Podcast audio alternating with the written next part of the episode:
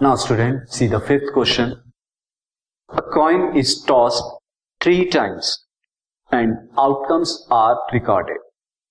एक कॉइन को three times आप क्या करते हैं? टॉस करते हैं और उसके आउटकम्स जो है रिकॉर्ड करते हैं। यानी लिखते हैं आपके क्या क्या आ रहे हैं।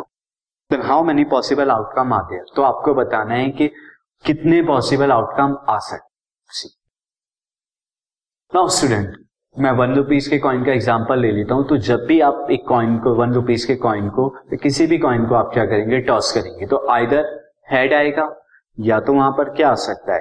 हेड या फिर टेल अपियर होगा। तो जब आप पहली बार यहाँ पर सॉल्यूशन में लिख देता हूँ, जब आप फ़र्स्ट टाइम टॉस करते हैं तो outcomes possible possible outcomes after first toss after first toss तो पहले टॉस के बाद कितने हैं?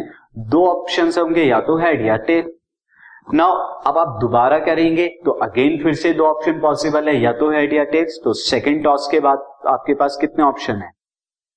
फिर से टू एंड जब आप थर्ड बार टॉस करेंगे तो अगेन आपके पास दो ऑप्शन आएँगे. हेड एंड टेल तो पॉसिबल कितने आउटकम्स आपके हो सकते हैं? आप इनकी मल्टीप्लीकेशन करा लीजिए that will be the possible outcomes after three toss तो total numbers of outcomes will be two into two into two that is equal to eight now move on to next question